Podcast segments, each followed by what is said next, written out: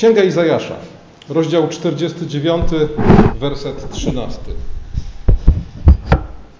Śpiewajcie radośnie niebiosa i wesel się ziemia, i wy góry rozbrzmiewajcie radością, gdyż Pan pocieszył swój lud i zmiłował się nad jego biedakami. Każdy człowiek potrzebuje pociechy. Choć wydaje się, że są tacy ludzie, którym niczego nie brakuje. Są tacy ludzie, którzy usiłują sprawiać wrażenie takich, którym niczego nie brakuje. Ale prędzej czy później każdy z nas zostanie przytłoczony przez ten świat, z którym ewidentnie jest coś nie tak. Prędzej czy później każdy z nas będzie musiał się zmierzyć z rzeczywistością lęku, niepewności, a nawet rozpaczy. Czasem choroba i śmierć, czy to własna choroba, czy choroba i śmierć najbliższych jest tym momentem, ale niekoniecznie. Niekoniecznie aż tak dramatyczne wydarzenia powodują, że potrzebujemy pociechy.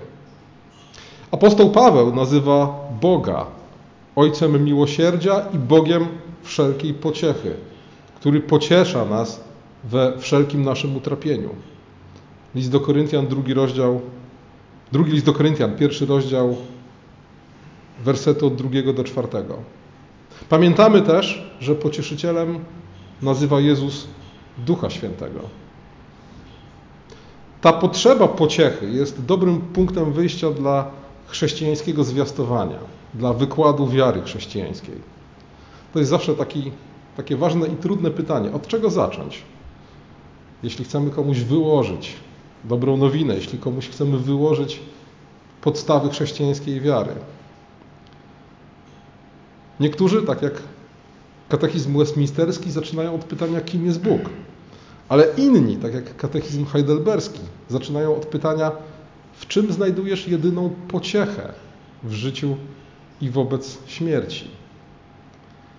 A więc dobrym punktem wyjścia dla chrześcijańskiego zwiastowania jest ta świadomość, że każdy człowiek potrzebuje pociechy.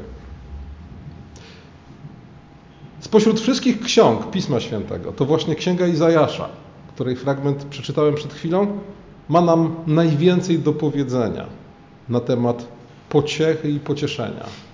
Można powiedzieć, że prorok Izajasz jest takim właśnie prorokiem pocieszenia, zwiastunem pocieszenia. Księga Izajasza zasadniczo składa się z trzech części.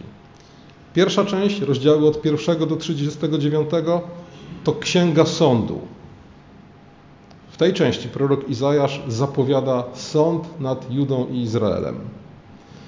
Druga część, rozdziału od 40 do 55, to właśnie księga pocieszenia. I wreszcie trzecia część, rozdziały od 56 do 66 nazywane są księgą triumfu. Jeśli chodzi o część pierwszą, o księgę sądu nad Izraelem i Judą, musimy pamiętać o tym, kim był Izajasz i w jakim momencie historycznym działał. Wiemy, że rozpoczął swoją działalność 740 lat przed Chrystusem, a było to 18 lat przed upadkiem północnego i 154 lata przed upadkiem południowego królestwa. Izajasz, istotą jego misji było wezwanie do nawrócenia. On zwiastował nadchodzący sąd. Przedstawiał prorok Izajasz Judę i Izrael jako winnicę, której właściciel zrobił wszystko, aby ta winnica wydawała dobre owoce. Posadził dobre sadzonki, okopał, ogrodził, nawoził, przycinał, a jednak winnica wydała cierpkie jagody. I w zasadzie nadaje się do tego, żeby ją zaorać. I kiedy prorok Izajasz mówi o sądzie, wtedy pojawia się potrzeba pociechy, bo ten nadchodzący sąd miał być straszliwy. I dlatego Izajasz niesie pociechę przed, mówiąc, sąd nadejdzie, ale to nie koniec. Niesie pociechę w trakcie zachęcając do wytrwania przy Bogu i niesie pociechę, kiedy już jest po wszystkim, mówiąc: Teraz nastanie nowy początek. Księga Pocieszenia, a więc ta środkowa część Księgi Izajasza, rozdziały od 40 do 45, zaczyna się od słów pocieszajcie, pocieszajcie mój lud. I zaraz dwa wersety dalej czytamy głos wołającego na pustyni. Przygotujcie drogę Panu. I każdy czytelnik Ewangelii od razu wie, o jaką pociechę Izajaszowi chodzi.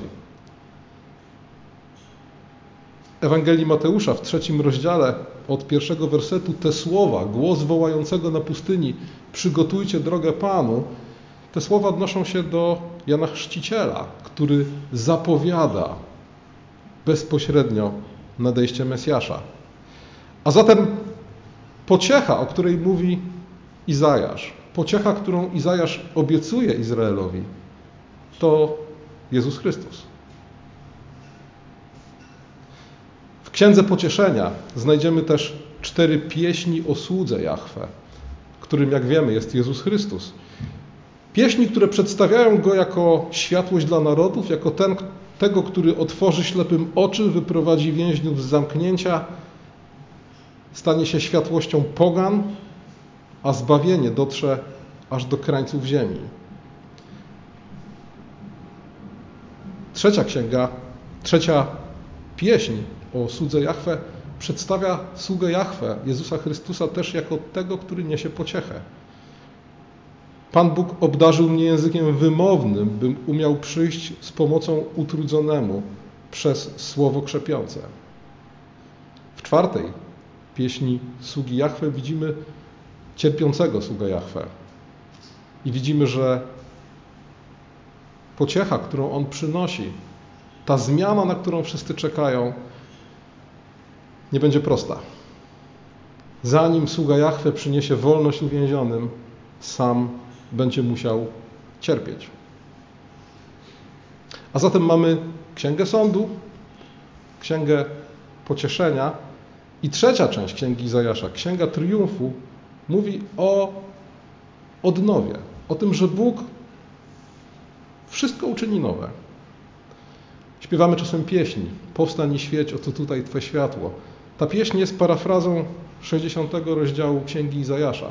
Ona mówi właśnie o odnowionej Jerozolimie, o tym, że Bóg po dniach sądu ześle pociechę i wszystko uczyni nowe. Z tego bardzo pobieżnego przeglądu Księgi Izajasza jasno widać, że rację miał jeden z ojców Kościoła, Hieronim, który nazywał Izajasza nie tylko księciem proroków, ale też ewangelistą Starego Testamentu. Dlatego, że Księga Izajasza jest taką właśnie Ewangelią Starego Testamentu. Nawet jej struktura jest właściwa dla zwiastowania Ewangelii, bo najpierw mowa jest o nadchodzącym sądzie, a więc o grzechu i jego konsekwencjach. Potem mowa jest o tym, co Bóg uczyni, a więc o zbawieniu, które jest dziełem Bożym, o tym, że Bóg ześle pociechę i wybawienie. I wreszcie trzecia część mówi o tym, jak to będzie, co się stanie, kiedy Bóg ześle pociechę i wybawienie. Mówi o odnowionym świecie i nowym życiu w tym odnowionym świecie. I tutaj słuchajcie znowu, budzą się skojarzenia ze strukturą katechizmu heidelberskiego. Bo katechizm heidelberski zaczyna się od pytania, w czym znajdujesz jedyną pociechę w życiu i wobec śmierci? Odpowiedź brzmi, w tym, że duszą i ciałem należę do Chrystusa. Ale drugie pytanie brzmi, z czego powinieneś zdawać sobie sprawę, aby żyć i umierać w ten sposób pocieszony?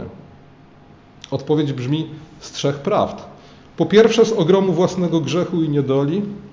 Po drugie, ze sposobu, jaki zostałem z nich wyzwolony. I po trzecie, z wdzięczności, jaką winienem jestem Bogu za to wyzwolenie. A więc w pewnym sensie można powiedzieć, że katechizm heidelberski, tak jak księga Izajasza, składa się z księgi sądu, księgi pocieszenia i księgi triumfu. Wychodząc od tej potrzeby pociechy, wychodząc od tego, że Wszyscy jesteśmy w ten czy w inny sposób zagubieni. Wszyscy prędzej czy później staniemy wobec rzeczywistości lęku, niepewności i rozpaczy. Wychodząc od tego, że wszyscy potrzebujemy pociechy, ten właśnie sposób od wieków Kościół zwiastuje Ewangelię. Najpierw mówiąc o ogromie własnego naszego grzechu i niedoli, a co za tym idzie o nadchodzącym sądzie. Potem o tym, co Bóg uczynił, aby nas z tej niedoli wyrwać, a więc o zbawieniu. I wreszcie o tym, co dzieje się, kiedy Bóg nas wyrywa z tej niedoli. O przemianie życia, o przemianie świata, o nowym świecie i nowym życiu w Chrystusie. Księga Izajasza jest, nie licząc Księgi Psalmów, najczęściej cytowaną księgą w Nowym Testamencie. Nie przypadkiem. Dlatego, że to, o czym mówi Nowy Testament, wypełnienie nadziei i obietnicy w Chrystusie, w znacznej części znajdziemy w formie proroczych zapowiedzi właśnie u proroka Izajasza. Jest jeszcze jedno podobieństwo pomiędzy Księgą Psalmów a Księgą proroka Izajasza. W Księdze Izajasza znajdziecie ponad 20 pieśni, które jak najbardziej nadają się do śpiewania i które są śpiewane od wieków w czasie liturgii godzin. Liturgia godzin pochodzi z czasów późnego antyku i jest taką formą codziennej, wspólnej modlitwy liturgicznej złożonej głównie z psalmów, ale również z biblijnych pieśni znajdujących się poza Księgą Psalmów. I w tej liturgii godzin ponad połowa starotestamentowych pieśni pochodzi właśnie z Księgi Izajasza. Jak Pan Bóg pozwoli, mam nadzieję, że kiedyś będziemy śpiewać w tym kościele nie tylko psalmy, ale też inne pieśni Starego i Nowego Testamentu, w tym również pieśni z Księgi Izajasza. Księga Izajasza, i o tym też warto pamiętać, jest też najbardziej bożonarodzeniową z ksiąg Starego Testamentu.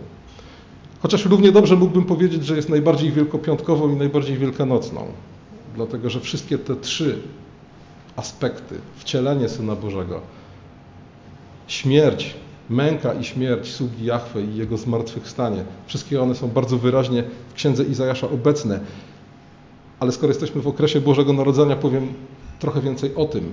Jest to jedna z najbardziej bożonarodzeniowych, jest to najbardziej bożonarodzeniowa księga Starego Testamentu. Bardzo często w okolicach Bożego Narodzenia słyszymy słowa oto Panna pocznie i porodzi syna i nada mu imię Emanuel. Te słowa pochodzą z siódmego rozdziału Księgi Izajasza. Często słyszymy też w okresie Adwentu i Bożego Narodzenia lud kroczący w ciemnościach ujrzał światłość wielką. To też jest Księga Izajasza, dziewiąty rozdział. Słyszymy, dziecię nam się narodziło, syn został nam dany, nazwano go imieniem, cudowny doradca, Bóg mocny, książę pokoju. To też jest dziewiąty rozdział Księgi Izajasza. I wreszcie wyrośnie różdżka z pnia Jessego, a to jest z kolei jedenasty rozdział Księgi Izajasza. Kiedy otworzymy Ewangelię, to zobaczymy od razu, że Księga Izajasza jest tam bardzo mocno obecna. W Ewangelii Łukasza znajdziemy trzy pieśni. Znajdziemy trzy osoby, które skonfrontowane z rzeczywistością obietnicy, która się wypełnia na ich oczach, obietnicy przyjścia Mesjasza, śpiewają. I te pieśni ewangelista Łukasz zapisuje. To jest oczywiście pieśń Zachariasza, pieśń Marii i pieśń Symeona, którą dzisiaj słyszeliśmy. U wszystkich tych trzech osób, w ich reakcji na to, co się dzieje, pojawia się prorok Izajasz.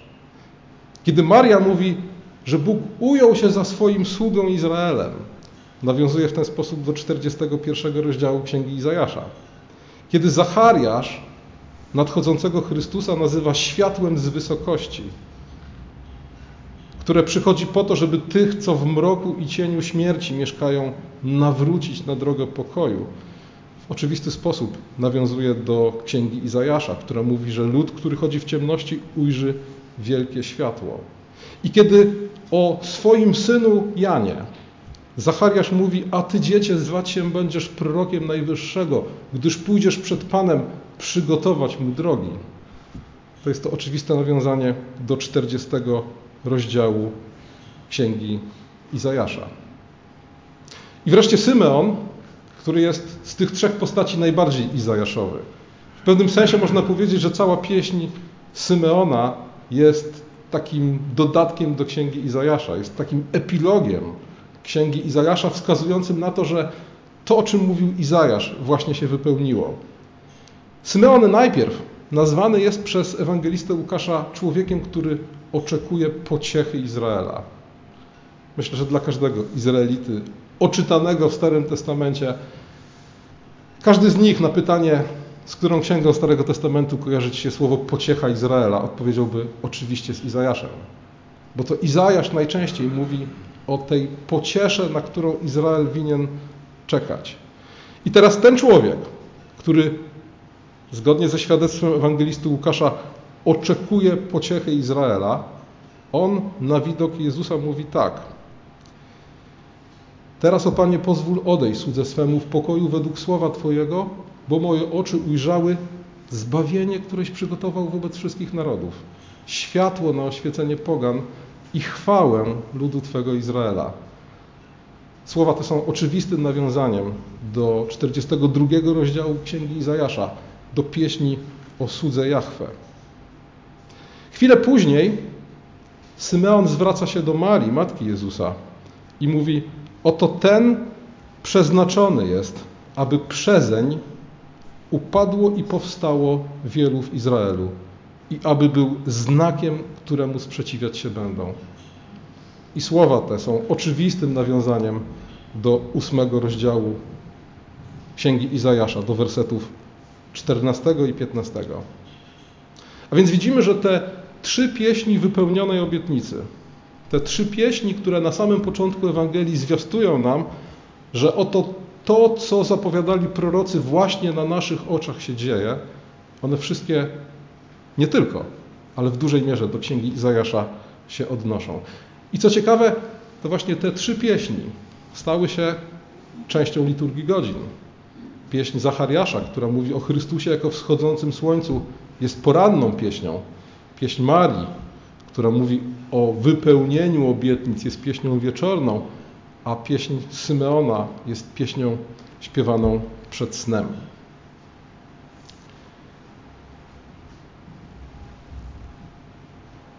Czego zatem powinniśmy uczyć się od Izajasza? Po pierwsze, pamiętajmy o tym, że jakkolwiek ludzie wokół nas często wydają się być zadowoleni z siebie, ze swojego życia, często starają się, żeby tak właśnie w naszych oczach wyglądać, to jednak każdy człowiek potrzebuje pociechy. Każdy człowiek prędzej czy później stanie w rzeczywistości lęku, niepewności, rozpaczy. I to jest dobry punkt wyjścia do chrześcijańskiego zwiastowania. Pytanie, które autorzy katechizmu heidelberskiego postawili na samym początku, jest dobrym pytaniem zawsze i wobec każdego. W czym znajdujesz jedyną pociechę w życiu i wobec śmierci? Każdy musi sobie na to pytanie odpowiedzieć. I teraz Izajasz uczy nas, że jedyną właściwą odpowiedzią jest ta odpowiedź, którą proponują autorzy katechizmu heidelberskiego. Jedyną pociechę w życiu i wobec śmierci znajduje w tym, że duszą i ciałem należy do Chrystusa. Pociecha, o której mówi Pismo Święte, nie jest jakąś abstrakcyjną ideą. Pociecha, o której mówi Pismo Święte, ma dwie nogi, dwie ręce, oczy, uszy i nos. To jest człowiek Jezus Chrystus. Jedynie w Nim znajdujemy pociechę i poza Nim nie ma żadnej pociechy. Tu nie chodzi o to, co Chrystus głosił. Tu nie chodzi o to, że pociechą dla nas ma być Ewangelia rozumiana jako nauka Chrystusa. I że ktokolwiek głosiłby rzeczy podobne do Jezusa, mógłby być dla nas pociechą tak samo jak Chrystus. Nie. Albo Chrystus, albo nic.